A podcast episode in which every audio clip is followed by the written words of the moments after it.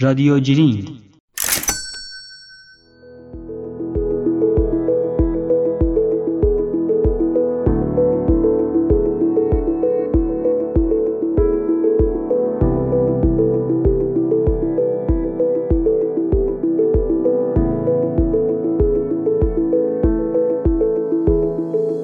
سلام محمد مهدی سامانی پور هستم. با قسمت پنجم از رادیو جینگ همراه شما هستیم.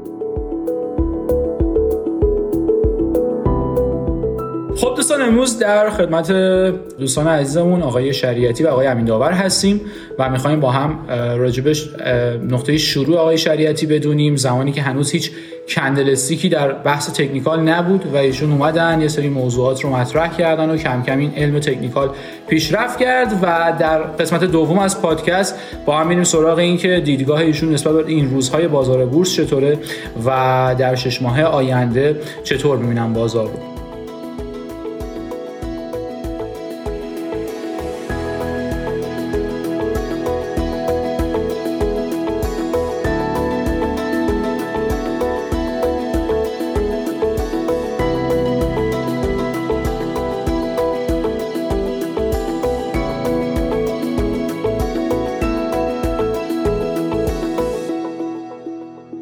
شریعتی با سلام. سلام. از شما بخیر. قربان شما سلامت آقای شریعتی شما واسه من امین داور جایگاه ویژه‌ای دارین. دلیلش اینه که نمی‌خوام بگم اولین معلم من توی بورس بودین اما جزو دو تا معلم اول من بودین من سال 82 شاگرد شما بودم توی اون مجموعه پارس پورتفولیو و دناسم. شما من تکنیکال درس بودم یادش بخیر و بعدم من بلافاصله معلم تکنیکال شدم. اون جالبه که اینقدر بچه پر رو بودم که تا یه دوره تکنیکال رفتم آدم معلم شدم. ذکاوت شما رو دیگه. بچه پر روی رو. بله. خب اون دوره من مهندسی بودم که اومدم سمت بازار بورس. خیلی بورس علاقه داشتم. حالا داستان خود منم که طولانی نمی‌خوام بهش اشاره کنم. و داشتم کورمال کورمال راه می‌رفتم. شما آقای بداد حسینی آقای زینساز دیگر دوستان جاهای مختلف من خیلی کمک کرد و الحمدلله رابطه بین ما حفظ شد. حالا بعد از در کنار اینکه من شاگرد شما موندم و هنوزم هستم دوست شما شدین با من و لطف داشتین من راهنمایی کردین و من حتی همین الان هم که با شما صحبت می‌کنم چیز یاد می‌گیرم از شما. دلم می‌خواد در مورد اون اوایل بورس به هم صحبت بکنیم. اون موقعی که شما ما تکنیکال یاد می‌دادیم کندل که کلا نبود. اسم کندل رو بعدا تو کلاسای دیگه یاد گرفتیم. یه نمودار خطی میکشیدیم و یه moving average ی که روی اون بود و بعدا دیگه پیشرفته که شدیم اومدیم با Excel candle میکشیدیم که حالا داستانش نمی‌خوام اشاره کنیم خیلی ما. شما خودتونم مثل من حالا من رزومتونه که با هم صحبت می‌کردیم مهندسی بودین که اومدین توی بورس. یه خود از اون اولا بگین چی شد شما؟ از ساپکو اومدی توی بورس. بعدم خب شما علیرغم چهره خندانتون یه جورایی حالت سنیورشیپ دارین از سنی به ما. نه با اینکه خودم سنم خیلی کم نیست ولی در مقابل شما از سنی خوب احساس کوچیکی می‌کنم. چی شد؟ دفعه تو اون سن شما سال 44 متولد شدین سال 80 یا 79 توی 79 79 یعنی در سن 35 سالگی خیلی تحول عجیبیه. یعنی تو اون سن آدم‌ها دیگه یه جورایی چی میگن؟ من خودم قبل از 30 سالگی وارد بورس شدم. یعنی حرفم رو 27 سالگی بورس قرار دادم. قبلش هم خوب با بورس آشنایی داشتم. ولی تو سن 35 سالگی آدم مهندس سابکو باشه. اصلا تحولش عجیبه. بفرمایید خیلی حرف زدم. عرض کنم که من خب فارغ التحصیل 67 ام. 67 ما وقتی که فارغ التحصیل شدیم به این فکر کردیم که چه, کار کنیم؟ به تولید فکر کردیم. فضا هم موقع فضایی بود که از تولید کننده حمایت می شود علم می شود. ما شروع کردیم رفتیم یه موافقت اصولی از وزارت صنایع وقت موقع گرفتیم برای تولید برف پاکن تیغه برف پاکن خودرو سه سال کار برد. اون رو تولید کردیم سال هفتاد و یک که محصول ما اومدیم بفروشیم دیدیم خب ما فروش بلد نیستیم. حالا ما یه مسئولی داریم. به عنوان مهندس تولید کردیم. اما فروش بلد نیستیم. آقا اینو از ما می‌خرید. چیه این؟ رفتیم سراغ همین سلپیک رفتیم سراغ مزدا یدک رفتیم کارخونه ها رفتیم نه اصلا ما بلد نیستیم بینا رفتیم تو بازار. گفتن آقا بالاخره یکی پیدا کردیم رحم کرد. دلش رحم اومد به حال ما. گفت آقا ببین محصولات بیا اینجا امانی بذار. اگه فروختن پول تو بده این قدم بعد خدا پدرت بیامرزه آقا ما اینو بسته بندی کردیم گذاشتیم. تبلیغات یه خورده چیزایی. بالاخره یه روز به ما زنگ زد که آقا بیاین محصولاتون رو ببرید. دو ماه که گذشت. چی شد آقای هاشمیان؟ هاشمی. گفت والا جنس خارجی اومده تو بازار. ما رفتیم این ور اونور تحقیق فهمیدیم که یه مجموعه دولتی با ارز دولتی تیغ وفاکن تایوانی وارد کرده از ما ارزونتر کیفیتش هم خب عالی بود. بسته بندی خوشگلتر. همه چیز. ما اونجا فهمیدیم که چه پیچیدگی هایی در در واقع مسئله صنعت نیست تنها. یه چرخه ای تو اقتصاده که ما بلدش نیستیم. گفتیم خیلی خب حالا این جوونیم تازه شروع کردیم ادامه میدیم. از این به بعد به جایی که بدیم تولید بکنیم قالب سازی می‌کنیم. برای مجموعه های تولید کننده بزرگ. رفتیم پیش شرکت سوپا. آقای دکتر درخشانی بود اون موقع. مجموعه اولش کار مثلا یک کار کوچولو بیمون داریم بعد دیدن انجام بدیم دیگه ما خودروساز بودن اون نه نه اونا مدیکال دیوایس بودن. سورنگ آره. سورنگ بود مجموعه ست دیالیز رو به ما داد ست سرم رو ساختیم و خیلی برای سوپا قطعات زیادی ساختیم. استانداردهای medical device خیلی بالاتر از خودروسازیه چون خیلی ظریفتره بله. بعد بر اون با اتکا به اون تجربیات اومدیم سراغ ساپکو. ساپکو تازه شروع کرده بود که سخنرانی گذاشته بودن و جلسه می داشتن و دعوت می‌کردن که تولید کننده ها بیایید برای ما قطعه بزنید. ما می‌خوایم تحول ایجاد کنیم تو صنعت خودرو. قطعاتمون قرار به دنیا صادر شه. گفتیم خب باشه ما هم بازی. رفتیم و گفتن خب باید ایزو بگیرید QS بگیرید اینو بگیرید آزمایشگاه بذارید ال بکنید. گفتیم چشم. همه الزامات رو اجرا کردیم و قطعه ساختیم برای ساپکو. نزدیک مثلا 35 6 تا قطعه پلاستیک رو ما برای خودرو می ساختیم اما همچنان تیغه برفا کنه ما رو ما نتونستیم به سابکو بفروشیم. هر دو سال اولش خوب بود دو سه سال اولش خیلی خوب بود. سال چهارم رفتیم گفتیم خب قرارداد ما رو تمدید کن. گفتم چقدر تخفیف میدی؟ گفتیم آقا ما هزینه رفته بالا. گفت ببین اینو از چین میاریم اونقدر یواش یواش جیرینگ جیرینگ چینی ها رو ما شنیدیم. سال چند میشه چه ساعت هم؟ هفتاد و چهار و پنج. از اونجا این جیرینگ جیرینگ چینی ها شنیده شد تو صنعت. هر جا قیمت می‌دادیم می‌گفتن ببین داداش میریم از چین میاریم؟ می‌تونی با اون قیمت بسازی؟ هنوزم خود اونا این اطمینان رو نداشتن به کالای چینی. ولی بالاخره یه قیمت رقیب بود دیگه. رقیب بود دیگه. بعد ما هر چی حساب کتاب می‌کردیم خدای آخه چطوری این چینیه با این قیمت کار می‌کنه بعد من برام اینا سوال شد. اینا questionable شد که یعنی مهندس این آیا برای مهندس. این چه مفهومی داره؟ من چی رو نمی‌فهمم؟ این چه چیزیه که من متوجهش نمیشم؟ بعد فهمیدم اینا همه علل اقتصادی داره. از اونجا من در واقع گرایش پیدا کردم به اینکه این مفاهیم اقتصادی رو درک کنید درک به دنبالش. بفهمم که ماجرا چی. خب خیلی سخت دادم یه تشکیلات تولیدی داره. بعد فکر کنه که می‌تونه اینو جمع کنه.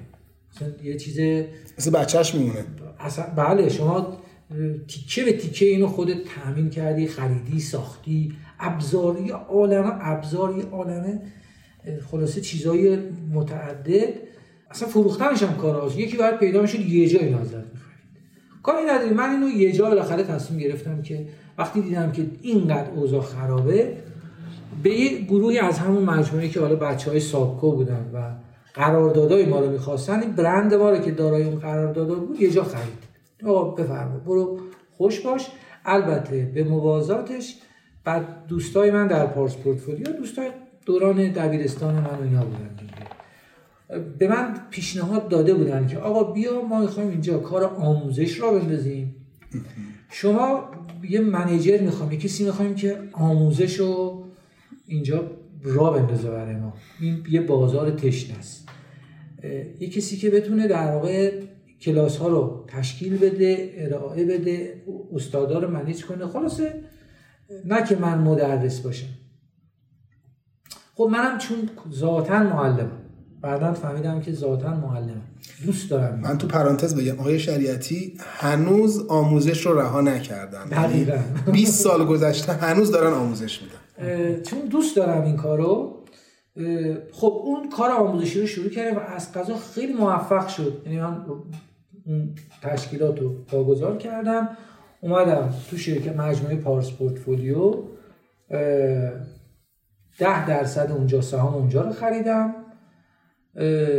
و اونا هم خودشون دنباله یه مجموعه بودن به نام دناسم حالا این دناسم چیکار کرده بود اینا بچههایی بودن که فهمیده بودن که آیتی داره مسئله مهمی میشه اون دوران خودشون و بانک های اطلاعاتی و پردازش اطلاعات می‌تونه به سرمایه گذارا که نقش کامپیوتر رو به عنوان یه ابزار مناسب. برای فعالین بازار سرمایه به عنوان بیزینس خودشون انتخاب من یه. پرانتز واسم شما یه استراحت بکنید. خب من سالی که دیگه حرفه‌ای اومدم توی بورس سال همون 82 دو تا مجموعه بودن کلا. یکی دناسهم بود یکی تدبیر پرداز بود. بله، بله. تدبیر پرداز که زیر مجموعه کارگزاری مفید بود و هنوزم تو همون مجموعه است. خب یه کار خیلی قشنگی کرده بود. آیا آذرخش آدم خیلی خوشفکری بودن و هستن؟ اون موقع ها ما این گزارش های شرکت ها پرینتی دست مردم می‌رسید. حالا اون یه داستانش بماند که تو دوران همون کپی کردن یه ماه طول می‌کشه دست مردم برسه. وقتی دستمون می‌رسید آرشیوی وجود نداشت. من یه مرتبه از خود آذرخش اون شرکتی سوال کردم منو برد تو آرشیو کارگزاری مفید گفت ایناست برو توش پیدا کن بردار یه اطلاعات ساده دو روز داشتم میگشتم اونجا. همون اطلاعاتی که الان روی کدال مردم میاد یه search می‌کنید را. ایشون اومده همه رو اسکن کرد. همه اونا رو اسکن کرد. مال هر یک سال رو در قالب یه سیدی میفروخت. و این توی اون نرم افزارشون قابل search کردن بود. تازه اسکنه. اسکنه که من بعضی وقتا چون اسکن بود و اون خود اون پرینت کیفیت بالایی نداشت بعضی وقتا دو و سه ها رو نمی‌تونستم بفهمم فرقشون می‌دونم خود این دو هی روش زوم می‌کردن زوم که می‌کردی کیفیت میومد پایین. کم هم زومم که برمیگردون می‌کنه یعنی دو یا سه. پدرت در میاد خب یه واقعا یه نوآوری بود. موازات اونا دناسم اومد. اینا رو توی فاکس پرو بود. بانک اطلاعاتی فاکس پرو بود فکر می‌کنم. اون موقع هنوز قبل از ویندوز بود. بله قبل از ویندوز. آره با- بانک اطلاعاتی فاکس پرو اینا رو کرد. اون وقتا زمان ماها می‌دونن فاکس پرو چیه. به الان من یه فاکس الان نمی‌دونم. این روبای چیه؟ این فاکس بعد دکتر یاد فایر فایر فاکس میافتن.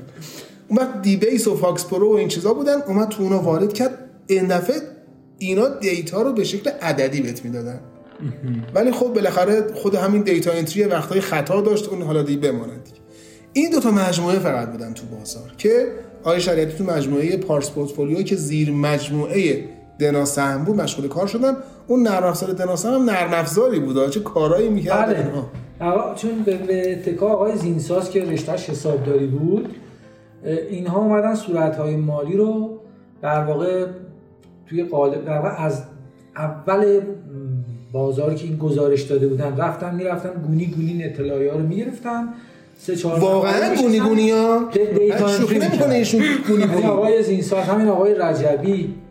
که الان مدیرعامل متحدی، مبنا بله، هستن. بله. ایشون اینا واقعا خون دل خوردن. تا این یعنی سال 83 ما بزرگترین database بازار سرمایه رو در اختیار داشتیم. دقیقا. و البته در حد اون زمان یه پردازشگری هایی هم می‌کرد.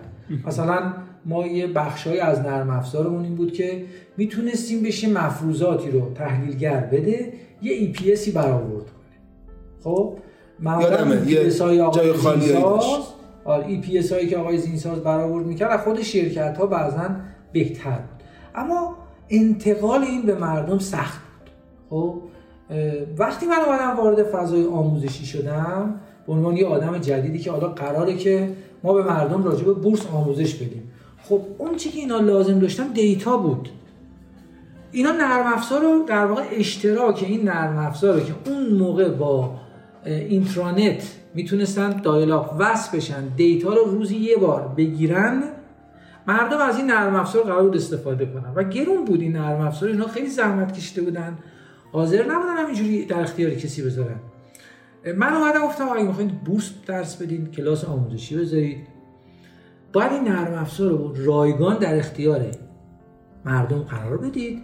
اینا یاد بگیرن با این یه هیولا درست کرده کسی نمی‌دونه این هزارتو می‌مونه مردم میرن توش گم میشن. قبول کرد هیئت مدیره.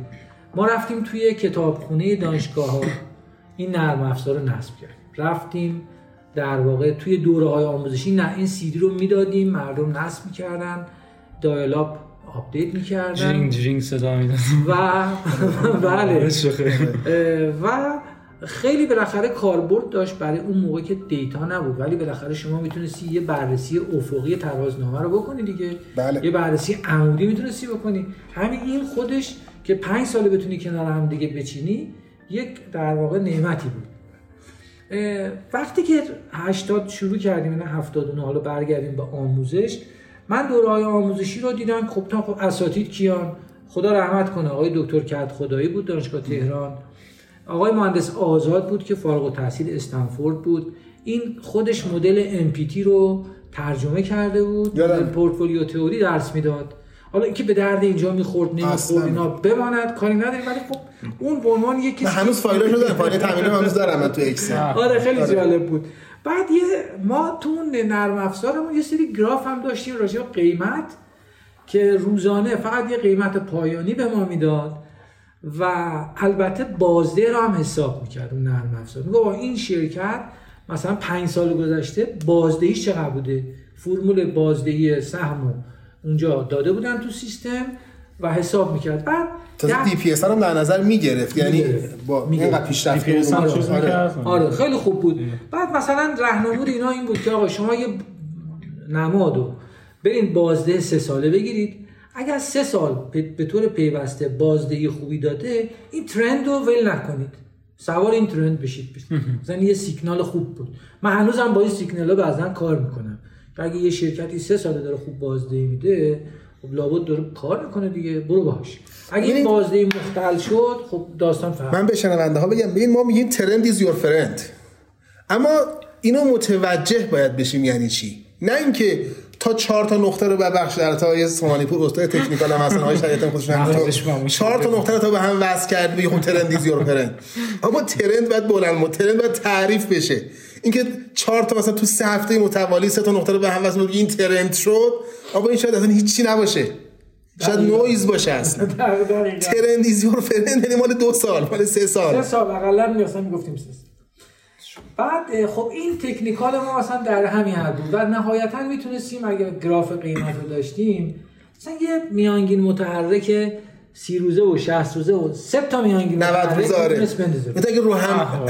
جایی که اینا چیز می‌کردن رد می‌شد قطع می‌کردن رو به بالا اینا در سیگنال خریدمون سیگنال اینا خرید. وقتی اینا به ترتیب رو به بالا حرکت می‌کردن خرید بود هر وقت که اون برمیگشت یکی یکی سیگنال های خروج رو می‌داد. خب ابزار خوبی بود برای اون موقع. واقعا هم چیزی بهتر از این نه. و این قسمت رو هم خود آقای متحدین درس می‌داد. بخش در واقع این. البته من اولین کاری که کردم یه کتابچه تهیه کردم راجع به اینکه چی می‌خوایم آموزش بدین آقا؟ شما این میرن توی چون اولش توی کلاساشون نشستم. گفتم که آقا شما میان یه روز یه چیزی میگین فرد جلسه بعد میاد یه چیز دیگه میگی. این دانش دانشجو چیزی دستش نمی‌گیره تفلک اقلا بیاین جزوه داشته. جزوه داشته باشیم. که من نشستم با این اساتید دونه دونه جلسه گذاشتم مطالبشون رو تبدیل کردم به جزوه. می‌تونم بگم اولین جزوه آموزش بورس رو ما تهیه کردیم که یه تاریخچه از بورس گفته بودیم مثلا از کتاب هم یه چیزایی یادم آره. گرفتم اونو. شرکت مسکویچ کی بود؟ نمی‌دونم هند کمپانی هند شرقی چی بود؟ بورس اصلا کجا بود؟ اون بابایی که واندر بورس کی بود؟ همه اینا رو بالاخره می‌گفتیم. بعد خب بورس ما چیه؟ این گواهی خرید گواهی فروش نمی‌دونم حق تقدم افزایش سرمایه اصلا شرکت سهامی عام. اینا رو اول باید درس بله. می‌دادن اینها رو من در واقع تبدیل کردم به یه جزوه و بعد شروع کردیم از PowerPoint کمک گرفتیم که کلاسامون استاد بررسی پاورپوینتی بره جلو که یه نظمی بید. چون من خیلی آدم نظمگراهیم یکی مهندسی دیگه. آره. دست خودت نیست. این نظمه کمک کرد. کیفیت کلاس ها خوب شد. رقیبم نداشتیم. استقبال عجیب غریب شد. به طوری که ما ناچ اولش از کلاس های وزارت بازرگانی اجاره می‌کردن اینا. یادم اون توی آره، کارگر. کارگر شما. درست رو پارک لاله. اونجا اجاره می‌کردیم. دانشجو هم میومدن بعد یواش یواش تعداد کلاس ها زیاد شد. اونا هم قیمتاشون رو بردن بالا. فکر کردیم خب ما می‌تونیم ارزونتر این کارو بکنیم. گشتیم این ور و جاهای دیگه ای که دنبال سالونایی بودیم که یه ویدیو پروژکتور داشته باشن. خود این قصه ویدیو پروژکتور اون موقع داستان هایی داشت. آره. می‌رفتیم این فیشش به این نمی‌خوره اون به این نمی‌خوره. اصلا یه وضعی بود که گاهن سورپرایز می‌شدیم دیگه. بالاخره حتی یادم یه پارک پیدا کردیم توش یه دونه سالن اجتماعات بود ولی سالن خیلی خوبی بود توی توانیر اونورا. یه دوره های اونجا گذاشتیم بعد به این نشستیم خب چه کاریه بذار یه واحد اجاره کنیم. پاکستان اجاره تو پاکستان یه واحد دیگه اجاره کردیم که ما در کل روزی سه تا کلاس داشتیم که یه نوبت صبح یه نوبت روزی 6 جلسه سه تا دو تا. اون ساختمون بالایی رو میگی؟ آره آره, آره. اونجا من اونجا من درس داده بودم. پاکستان اون اولین جایی که من درس دادم. پاکستان اون ساختمون خودمون طبقه پنجم بود. یه طبقه سوم گرفتیم. بعد بازم کلاس زیاد بود. تقاضا یه چند تا کوچه بالاتر چند تا کوچه بالاتر؟ یه ساختمون من از اونجا معلم فارس پورتفولیو شدم. به مدت دو, دو سال دو سال و نیم ما یه چیزی بالغ بر 3700 نفر تو دوره هامون شرکت کردن که خیلی خوب بود. بعد تازه دوستان یه چیزی توجه کنید. سال 82 کل فعالای بورس 5000 نفر نبودن ها. فکر نکن مثل الان بود. الان 3000 تا 5000 تا خب بله یه میلیون نفر آدم تو بورس میشه 3000 تاشون رو جذب کرد. اون وقت واقعا آدم کم بودن تو بورس. ما, ما یه وقت بازار مثلا یه صفحه سن خرید کسی عرضه می‌کرد گفتیم کی عرضه کرد؟ یعنی اینقدر بزرگ همدیگه میشناختن دقیقاً. یکی از کارهای جالبی که ما کردیم روزنامه دنیای اقتصاد یه صفحه بورس داشت. گوشه سمت چپ بالا یه گوشواره بود اصطلاحاً. اونو ما ازشون گرفتیم. تبلیغات. برای تبلیغات کلاسامون. ما به ازایش از نرم افزارمون یه صفحه بهشون یا دو صفحه بهشون اطلاعات می‌دادیم. قیمت ها فلان فلان فلان. این تهاتره چون اون گرون بود اون تبلیغه. تبلیغ گرونی بود اگه می‌خواستی هر روز اونجا آگهی بزنی. یه همکار خوبی داشتیم خانم مسعودی یادش بخیر. این وظیفش این بود که هر روز یه طراحی خوشگلی بکنه که این آگهی ها یه جور نباشه. آه مثل هم نباشه. مثل هم نباشن شعارهایی که می‌داد اینا همه در واقع اوج مثلا تبلیغ نویسی بود, نویس بود. آره دیگه اوج توانایی ما تو این بود. ولی در نهایت این کیفیت کلاس ها بود که مردم دوست داشتن. یعنی خوب ارائه می‌شد. کلاس ها خوب ارائه می‌شد. داره اولین بارم بوده دیگه. و من و از من از اونجایی که باز میگم QS 9000 بلد بودم. من می‌دونستم حالا دیگه یاد گرفته بودم که CRM یعنی چی؟ نظرسنجی های عجیب غریب می‌کردیم تو طول دوره انتهای دوره بعد اینا رو تحلیل می‌کردیم. اشکالاتمون رو برطرف می‌کردیم. مدام هر دوره یک گرافایی رو خروجی داشتیم که کیفیت ارائه چطور بود. بنابراین خب اون خیلی تجربه جالبی بود. تا این وسط ها یه روز یه آقای اومد دفترم. یه آقای خیلی محجوب و معدب و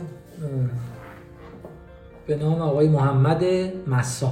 حتما بله. می‌شناسن مسا اولین کسی بود که کتاب تحلیل تکنیکال از الف تا رو ایشون ترجمه کرده بود. هم کتاب جان مورفی بود فکر کنم. نه نه جان مورفی نه جان مورفی رو آقای کامیو فراهانی, فراهانی آره آره.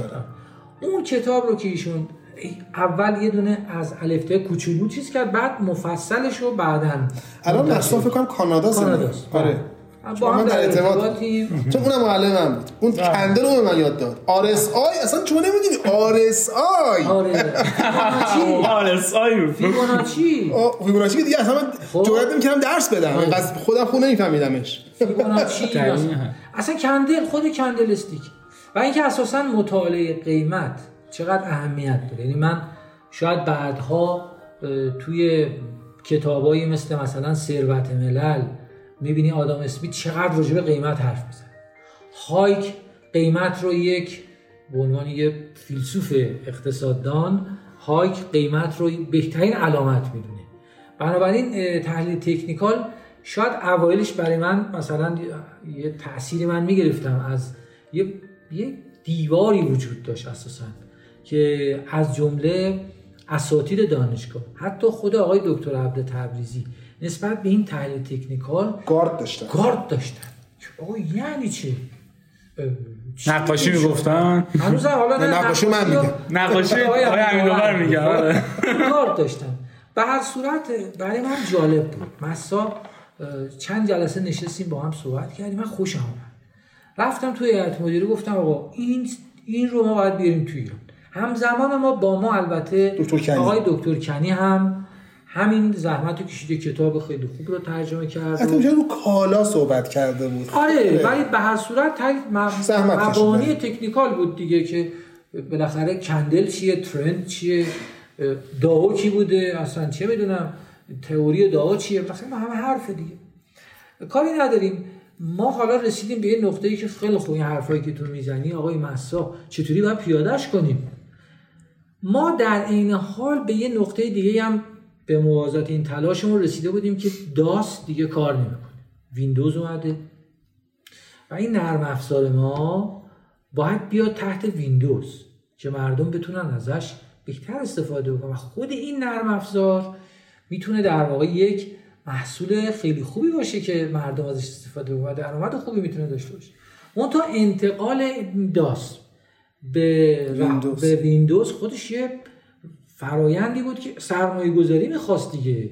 باید از اول می... چون این طی مثلا هفت سال یه آقای همکاری داشتیم آقای پیر نظری به یادش گرامی هستش البته یادش به خیر یعنی منظورم اینه. اونم کاناداست فکر می‌کنم. این تیکه تیکه اینا بهش گفته بودن اینو برام بنویسن نشون نوشته یه جوری انگاری که سنبل کرده بود همه رو به هم. خودش هم می‌دونست چیه ولی غیر خودش کسی نمی‌دونست این چیه. حالا ما قرار بود یه نرم افزار تحت ویندوز بنویسیم. آقای متحدین که همیشه خیلی چیز بود هایپر بود میگه آقا تحت وب بنویسیم. حالا کیه سال 82 آقا وب کیلو چنده اینجا امریکاست ما اصلا زیر ساخت نداریم برای نرم افزار. آقای مجید متحدین یه آدم عجیبی بوده. من الان ایران هنوز؟ نه. آره. ایشون فاندر همین اه، دناسهم بوده. حتی با دوستانشون راست میگن. هر چیزی که می‌رفت می‌خواست تای خط و سری ببینه. آره. خیلی سریع. آره آره. خیلی عجول بود خیلی پیشرو بود همیشه نگاهش بود بعدم این توی این جلسات عمدتا خانه مدیران مال مدیریت صنعتی بله. تو اون کلاس ها شرکت می‌کرد. آخرین چیزایی که اونجا سخنرانی شده می‌خواست بیاد تو شرکت پیاده. پیاده. هر یه هفته من گفت امروز 6 سیگما داریم. یه روز میومد می‌گفت امروز فلان داریم. آه وایسا. ولی خب به هر حال همون انرژی پیش برنده بود دیگه. خیلی انرژیک بود. من باش صحبت کرده بودم. یعنی وقتی من فقط می‌گفتم آره آره واسه اینکه فکر نکن آدم پپه ایم من.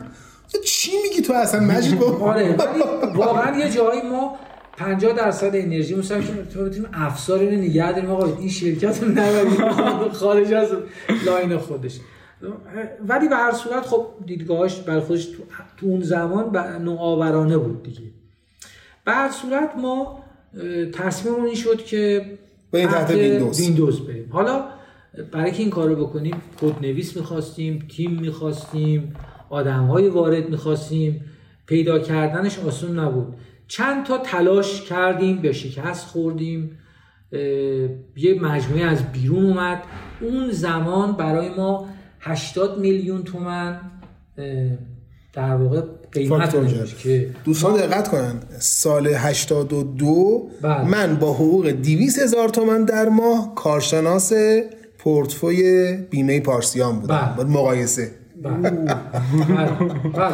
سکه مثلا فکر کن چند بود 6000 تومان دیگه نه اون وقت چی؟ هزار؟ هیچ وقت 60,000. 60 تومن مزاد 60 هزار تومان. سکه سکه 80 میلیون قرار داد 80 میلیون تومان اینا تبعت گفت البته ایشتم می‌دونی اون وقت دلار چیز اونس جهانی ارزون بودا. بله. یعنی اونس جهانی حدود 400 دلار بله، بود. الان اونس جهانی دیگه 2000 دلاره. بله. آره. به هر صورت ما دیدیم خب 80 میلیون تومان پول زیادیه.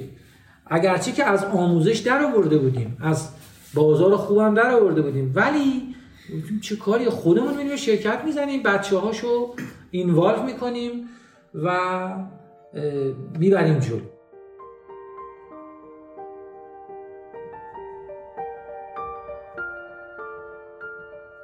شما یه هفته نامه هم داشتین آره.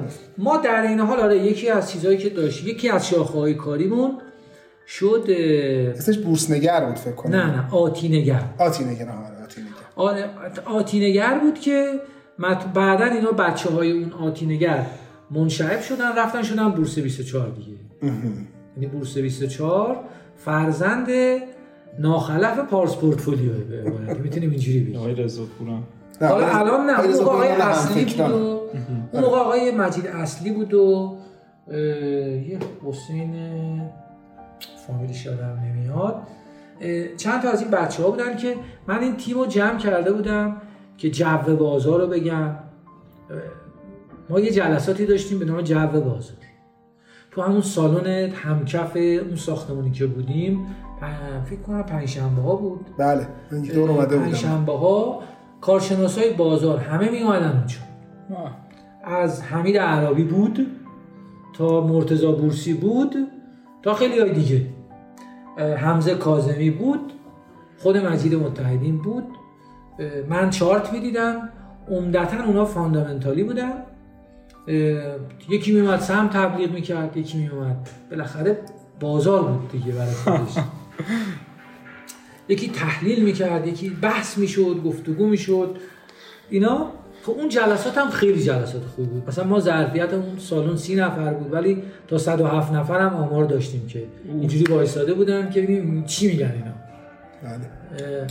خب این هم در واقع خودش یکی از شاخه‌های کار ما بود به همین دلیل ما این تیم رو درست کرده بودیم که یه نفر هر روز صبح می‌رفت تو تالار مارکت سنتیمنت می‌گیره با مردم حرف می‌زد ببینید چه خبره چی توضیحی؟ بدم اون وقت که آنلاین و اینه نبود خب همه معاملات توی تالار اصلی و تالار فردی و اما تالار مشهد و تبریز. راه افتاده بود اما عمده همون تالار اصلی حافظ بود که الان فکر کنم کلا تعطیل شده دیگه اومدن بله. آره. سعادت آباد اومدن اینا من رفته بودم اونجا. یه فضای خاصی داشت. همه وایساده بودن. مرکز شایعات بود. خلاصه دقیقا چیز بود دیگه. اصل مغز بازار مغز بود. بازار. آره. بچه کف بازار که می‌بودن اونجا بود. دقیقا بچه کف آقا یه نفر رو در واقع اه، که این ویژگی رو داشت که بتونه با مردم این ارتباطات ارتباط ارتباط بگیره برقرار کنه این هر روز می‌رفت بعد زور میومد یه گزارش می‌نوشت. گزارش مینوشت. یه بخش این بود. یه بخش چیزای فاندامنتال بود که اگه ته- اگر شرکتی گزارش می‌داد همه اینا می‌شد یه بولتن بولتن آتینگر که چاپ می‌شد. ما اینو پست می‌کردیم برای مشترکان. آخرین نسخه هاش هم جایی بود که آقای مسا بر اساس کانسلیم پلوله رو سیگنال کرد. که پلوله ای که الان دارن میگن خیلی ها رو از فرش به عرش از رسونده آره بعدم از عرش دوباره به فرش برگشت دیدی به فرش رفتن بیچاره در واقع تو اوج خودش اومد گفت تازه بخرید. و این سیگنالی بود که محمد در واقع می‌خوام بگم یه جورایی یه کردیت محمد مسا رو از اون بالا انگاری ترکوند. ترکوند آره. لطمه سختی خورد. سر اون اشتباه. چون تحلیل همیشه همجوری شما 100 سال. تحلیل درست کنی؟ یه اشتباه. نابودت از. چش میفت